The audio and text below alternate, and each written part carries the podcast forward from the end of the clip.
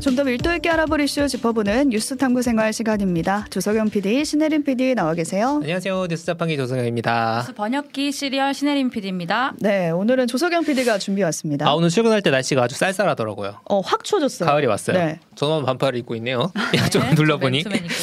자 쌀쌀한 바람과 함께 이맘때면 꼭 찾아온 소식이 바로 노벨상입니다. 그렇죠. 아, 어제 생리의학상 수상자가 발표됐고요. 오늘은 좀 전에 물리학상 수상자 3명이 발표됐는데 제가 이해를 해보려고 노력을 했는데 뭔 소리인지 모르겠어요. 왜 받았는지. 그래서 물리학상은 넘어가고 이 노벨상에 대해서 세계적으로 이슈가 되는 노벨상에 대해서 상금은 얼마고 누가 정하고 우리나라는 과연 언제 받느냐 음. 정리를 해보겠습니다. 꼭 매년 10월에 꼭 발표를 하더라고요. 맞습니다. 네. 그러니까 정해져 있어요. 음. 스웨덴 현지 시각으로 10월 첫째 주 월요일부터 하루에 하나씩 발표를 하는데 첫 순서로 생리의학상 수상자가 어제 발표가 됐습니다. 네. 헝가리 출신의 카리코 카탈린 교수, 미국의 드루와이스먼 교수인데 보통은 오늘 제가 물리학상 수상자를 보면서 느낀 것처럼 과학상이 발표가 되면 뭔 소리야?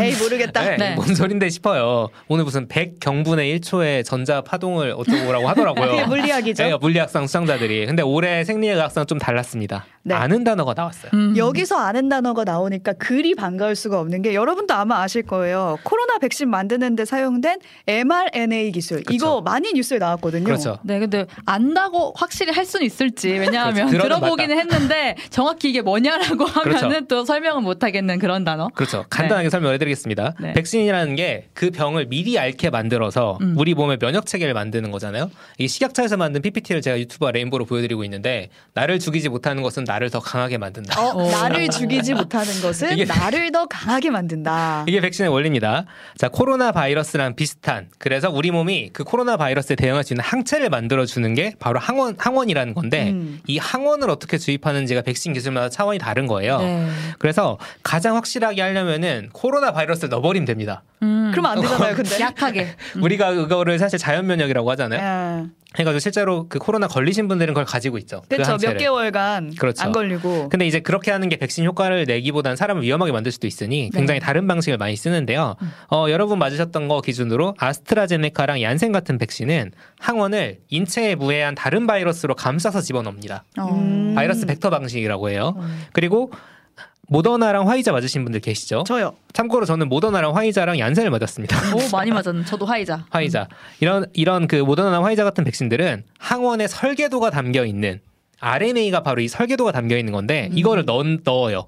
그럼 넣으면 어떻게 되느냐? 그 설계도에 기반해서 항체를 만드는 거예요. 우리 몸에서. 아. 근데 이 상을 이번에 그 생리학상 받은 사람들이 이 RNA를 활용한 mRNA 백신 기술을 개발한 업적이 인정이 돼서 상을 받은 겁니다. 그러니까 이 기술 때문에 백신 개발이 엄청 빨라졌다고 그렇죠. 하더라고요. 원래 백신 하나 개발하고 사용 승인 받는데 7에서 8년 걸립니다. 아, 그러면은 원래대로였다면 지금도 아직 백신이 안 나왔었겠네요. 그렇죠. 지구 인구가 지금 얼마일지 알 수가 없어요. 음. 만약에 백신 개발이 안 됐으면은 그죠?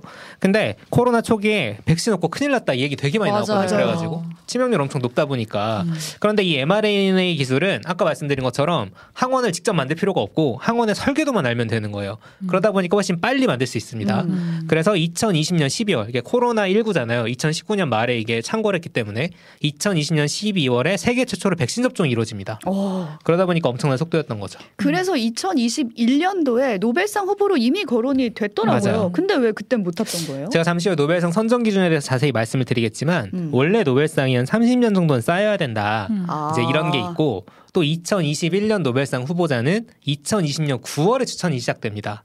어 거의 1년을 그렇죠. 하는 거네요. 1년 네, 1년하고 한달 정도 더 걸리는 거죠. 네. 그러다 보니까 그때 공식적 후보가 되게 어려운 게 음. 백신이 사용되기 시작한 게 12월이잖아요. 음. 그럼 아직 검증이 시작되지 않았던 거죠. 음. 다만 이 기술이 백신으로 상용화된 게 2020년인 거고 음. 수상자 중 한 명인 카리코 교수 이분이 mRNA 백신 기술 연구를 시작한 건 1990년대 초입니다. 아 그렇다더라고요. 그래서 30년 전이잖아요. 그렇죠. 그게 오. mRNA, mRNA라는 게 그때는 약간 듣도 보도 못한 어떤 기술 같은 건데 음. 그때부터 그 개발에 힘써 오셨다는 그렇죠. 게 너무 성견지명. 대단하신 분이죠. 그러니까 네. 이런 이- 일이 생길 줄 알았던 그렇죠. 이분 스토리가 또 알려지고 있어요. 네. 그러니까 이 RNA, 즉 설계도라는 게 우리가 인류가 원래 싸우던 방식이 아니다 보니까 음. 처음에 1990년대 이 연구를 시작을 할 때는 굉장히 불안정했대요. 음. 음. 그러다 보니까 백- 이게 백신으로 과연 유효할 수 있을까라는 음. 그런 의심이 들었다고 합니다. 그래서 지원도 많이 못 받았고 이 카리코 교수 같은 경우에는 비정규직 교수로 여기저기 옮겨 다니면서 음. 되게 상대적으로 다른 교수들에 비해 낮은 연봉을 받으면서 어. 겨우겨우 연구를 이어간 거죠. 그럼에도 연구를 이어간 거네요. 이어간 거죠, 그래도. 네. 그러다가 이번에 공동수상자인 드류 와이스먼 교수와 공동 공동 연구를 시작한 게 1998년입니다. 음. 그리고 2005년에 이르러서야 비교적 의미 있는 연구 결과가 나오기 시작했다고 합니다. 아, 그리고 지금은 보니까 암 극복을 위해서도 이 기술이 쓸수 있다. 아 진짜요? 라는 얘기도 나오고 어쨌든 30년 연구가 쌓여가지고 결과를 내기 시작한 거고 미래 그쵸. 과학 기술로 평가를 받고 있잖아요. 그러다 보니까 국내 과학자들이 이런 반응을 나오, 이런 반응이 나오더라고요.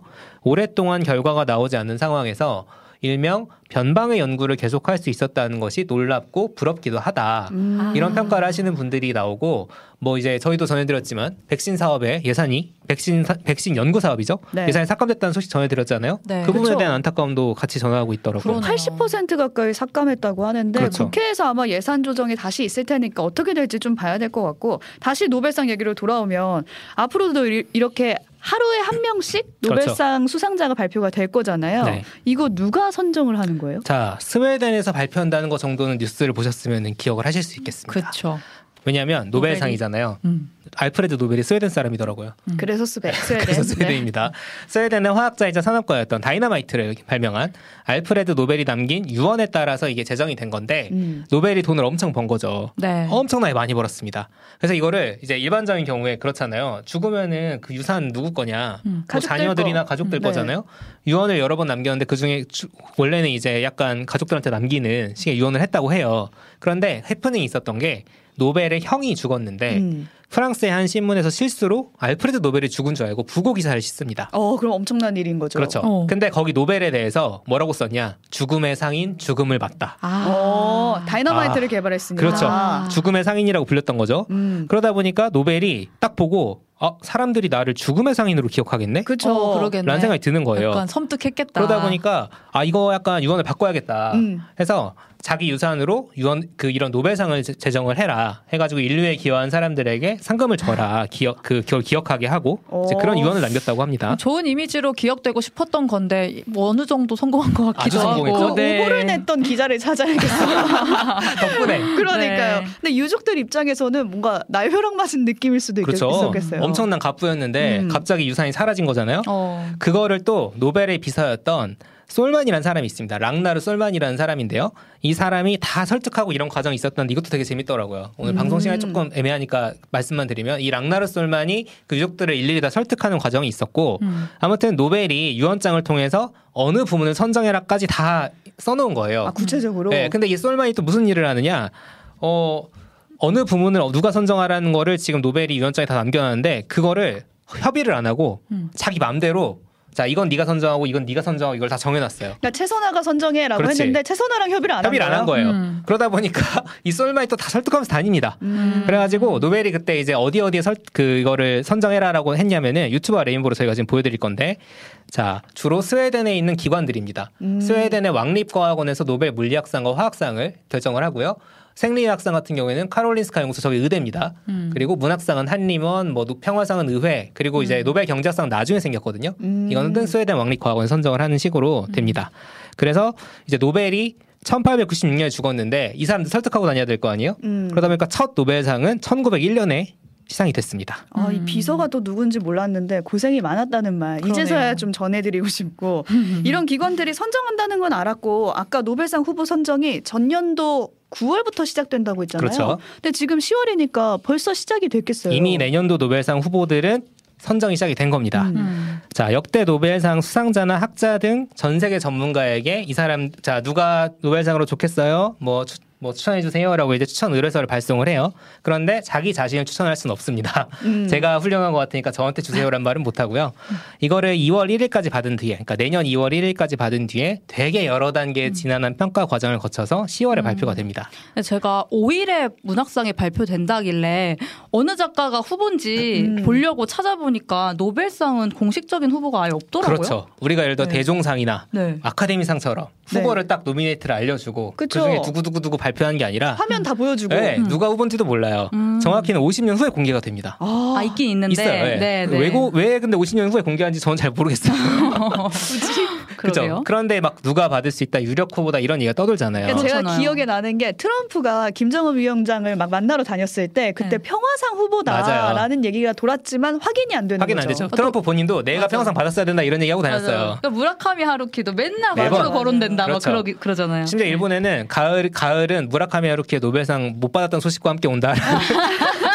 그런 농담이 있을 정도로 무라카미 하루키도 매번 거론된다고 합니다. 네. 아무튼 그런 정보가 어떻게 떠도느냐 이 추천한 사람들 입단속을 다 할 수가 없는 거죠. 음. 음. 그러니까 일종의 스포일러처럼 떠들게 되는 겁니다. 음. 결국 1년 넘는 과정을 거쳐서 노벨상 수상자가 이제 선정이 되는 건데 혹시 좀 잘못 선정해서 흑역사로 남은 건 없었나요? 어, 있죠. 있겠다. 있습니다. 음. 살충제로 쓰였던 DDT가 여러분 들어보신 분 계시면 살짝 연령대가 있으신 분일 텐데 아, DDT요. 예, DDT라는 게 있는데 이게 노벨상 흑역사로 많이 언급이 됩니다. 음. 1939년에 뮐러라는 화학자가 DDT의 살충제 효능을 발견했기 때문에 이때 이제 좀 있으면 전쟁이 일어나고 이러잖아요. 2차 세계 대전. 그래서 군인들한테 저희가 지금 유튜브 시, 그 레인보우를 보여드린 것처럼 몸에 막 뿌렸어요. 어, 그러네요. 몸에 직접 뿌리고 이랬어요. 이거 사실 우리나라에서도 많이 소독약처럼? 썼대요. 예, 어. 소독약이 소독약. 어. 그러다 보니까 이제 2차 세계 대전의 비위생적인 환경이나 여러 가지 것들에서 뭐 이게 살충제 효과가 있으니까 음. 있으니까 굉장히 뭐 지금의 마치 mRNA 백신처럼 네. 뭔가 신의 한 수였다라는 공로를 인정받아서 노벨상을 받았는데 문- 받았는데. 받았는데 문제는 뭐냐 이게 몇십 년이 흘러서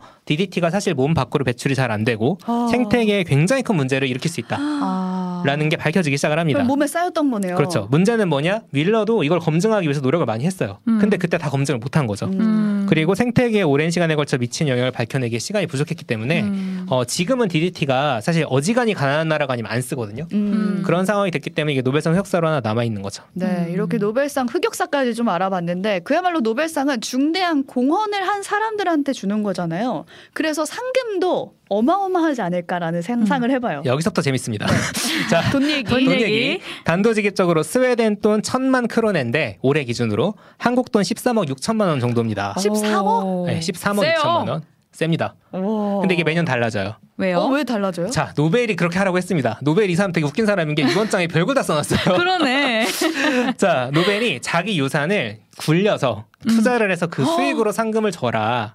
5분의 1로 나눠가지고 줘라라고 했는데 그러면 수익이 좋으면은 상금이 높아지고 아. 수익이 낮아지면 상금이 떨어지겠죠? 그러니까 국민연금을 운용하는 것처럼 마치 그러니까 기금 운용을 잘해서 수익을 잘 내야 상금이 올라간다는 그렇죠. 거네요. 그래서 오. 검색해 보시면 이 노벨 상금 우- 굴리는 데가 어디에 투자했는지 포트폴리오까지 막 나와요.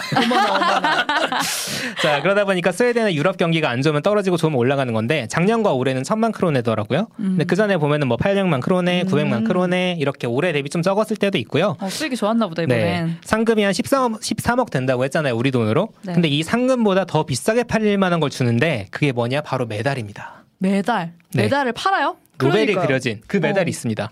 그 메달을 어떻게 파느냐? 이것도 원가로도 꽤 비싸요. 금이니까. 어. 원가도 한 1,300만 원 된다고 아, 하더라고요. 이걸 네. 녹이면 녹이면. 근데 가치가 더 크겠죠? 그렇죠. 근데 네. 이걸 경매에 붙인 사람들이 있는 거예요. 음. 자, 경매에 붙인 사람이 한, 한두 명이 아니에요, 심지어. 어 그래요? 네, DNA 이중 나선 구조를 밝혀낸 공로로 1962년에 노벨상을 수상한 제임스 왓슨이라는 과학자가 있습니다. 이 사람이 경매에 내놓은 메달은 56억 원. 와. 어, 그걸 누가 샀어요? 한 러시아 재벌이 샀는데 메달은 다시 네가 가져라라고 돌려줬대요. 어 뭐야? 뭐야? 판 사람은 뭐 그냥 사는 거야? 그렇죠. 돌려준 건 뭐예요? 아무튼 이 메달이 종종 경매로 나오는데 뭐 9억 원에 팔릴 때도 있고 조금 시세는 다른 것 같아요. 음. 근데 약간 경매라고 했을 때는 약간 체면이 좀 깎이는 것 같고 음. 좀, 좀 약간 모양이 나빠지는 것 같잖아요. 어떻게 그걸 팔 수가 있어? 그렇죠. 노벨상 영예인데 그런데 2021년에 노벨 평화상을 수상한 러시아 언론인이 있습니다. 네. 이 사람이 작년에 우크라이나를 돕자는 이유를 내걸고 경매에 메달을 내놨어요. 아, 대단해. 대단하죠. 근데 이게 얼마에 낙찰됐냐? 1,336억 원. 우와, 그러니까. 받고 좋은 일도 한 거네요. 그렇죠. 누가 가져갔는지는 비공개라고 합니다. 오. 아무튼 오늘 노벨상에 대한 정말 이런저런 얘기들을 해보고 있는데 이맘쯤 되면은 이 얘기를 해 해볼 수밖에 없어요. 어쩔 수 없죠. 대체 한국은 언제 노벨상을 받는 그렇죠. 것이냐? 평화상 빼고. 네, 농담처럼 이 얘기할 때마다 물폭탄 떨어지면 기자들이 남아나지 않을 거라는 얘기도 있었는데 언젠간 받을 것 같아요. 음. 평화상은 이미 아까 말씀드린 것처럼 받았고 다른 분야 수상이 궁금한 건데 어, 작년 기준으로 역대 수상자 정리해 놓은 걸 보면은 순서대로 미국, 영국, 독일, 프랑스, 스웨덴, 소련을 포함한 러시아 음. 이렇게 아. 서구 국가들이 1위에서 6위까지 쭉 있습니다. 네. 그리고 7위가 일본이에요. 어, 일본도 네. 됐군요. 꽤 받았네요. 이렇게 받았죠. 그러니까 일본은 많이 받는데 왜 한국은 못 받냐는 얘기가 맨날 나오는 거예요. 우리 그러니까요. 여자농구 한일전이라 이겨야 되는데 네. 그렇게 나오는 겁니다. 기초 연구에 막 투자해라, 젊은 과학자 뭐 투자해라, 뭐 그렇죠. 이렇게 얘기를 한다는 게 이 말 때문일 그렇죠. 거예요. 항상 네. 그 그런 기사 보면은 무조건 그 얘기가 나와요. 네. 그걸 석학이 나와서 하든 음. 기자가 분석해다 하든 취재해서 하든 그 얘기를 하는데 이게 결국에 그냥 단순히 노벨상 꼭 주세요가 아니잖아요. 음, 음, 음. 그게 아니라 과학 강국으로 가기 위해 필요한 일인 거죠. 그래서 작년 12월에 바로 그 젊은 과학자가 될 과학 인재들을 만나서 이런 말을 한 정치인이 있습니다. 자, 뭐라고 했냐? 그 나라의 수준은 정확히 과학 수준과 정비를 한다. 음. 여러분 중에 많은 노벨상과 수학계 노벨상이라고 불리는 필즈상 수상자가 쏟아져 나올 거다. 오. 이 말을 했어요. 누가 이렇게 맞는 말을 했나요? 누굴까요? 짐작하신 분들도 계시겠지만 윤석열 대통령입니다. 짜잔. 짜잔. 윤석열 대통령 이런 말을 했어요. 자, 노벨상 시즌을 맞아서 앞서도 소개 저희가 해드렸는데 이게 지금 R&D 예산 깎을 때가 아니다. 음. 과학계 우려가 쏟아지고 있지 않습니까? 이게 지금 작년 12월이에요. 근데 R&D 예산 깎은 게 지금 올해 9월 7월, 8월, 7월이군요. 7월에 발표가 된 거잖아요. 음. 그러니까 7개월 만에 사실 말과 행동이 달라지는 것이냐라는 비판이 나올 수도 있고 네. 좀 말로만 미래, 말로만 과학이 아니라 예산으로 좀 음. 이거를 보여주시면 좋지 않을까 라는 생각이 듭니다. 정부가 아니면 또 기초 연구에 누가 투자를 하겠어요. 이런 그렇죠. 생각을 해봅니다. 여기까지 노벨상 주간을 맞아서 노벨상에 얽힌 이런저런 얘기들 탐구해봤습니다. 조석영 PD, 신혜림 PD 수고하셨습니다. 감사합니다. 감사합니다.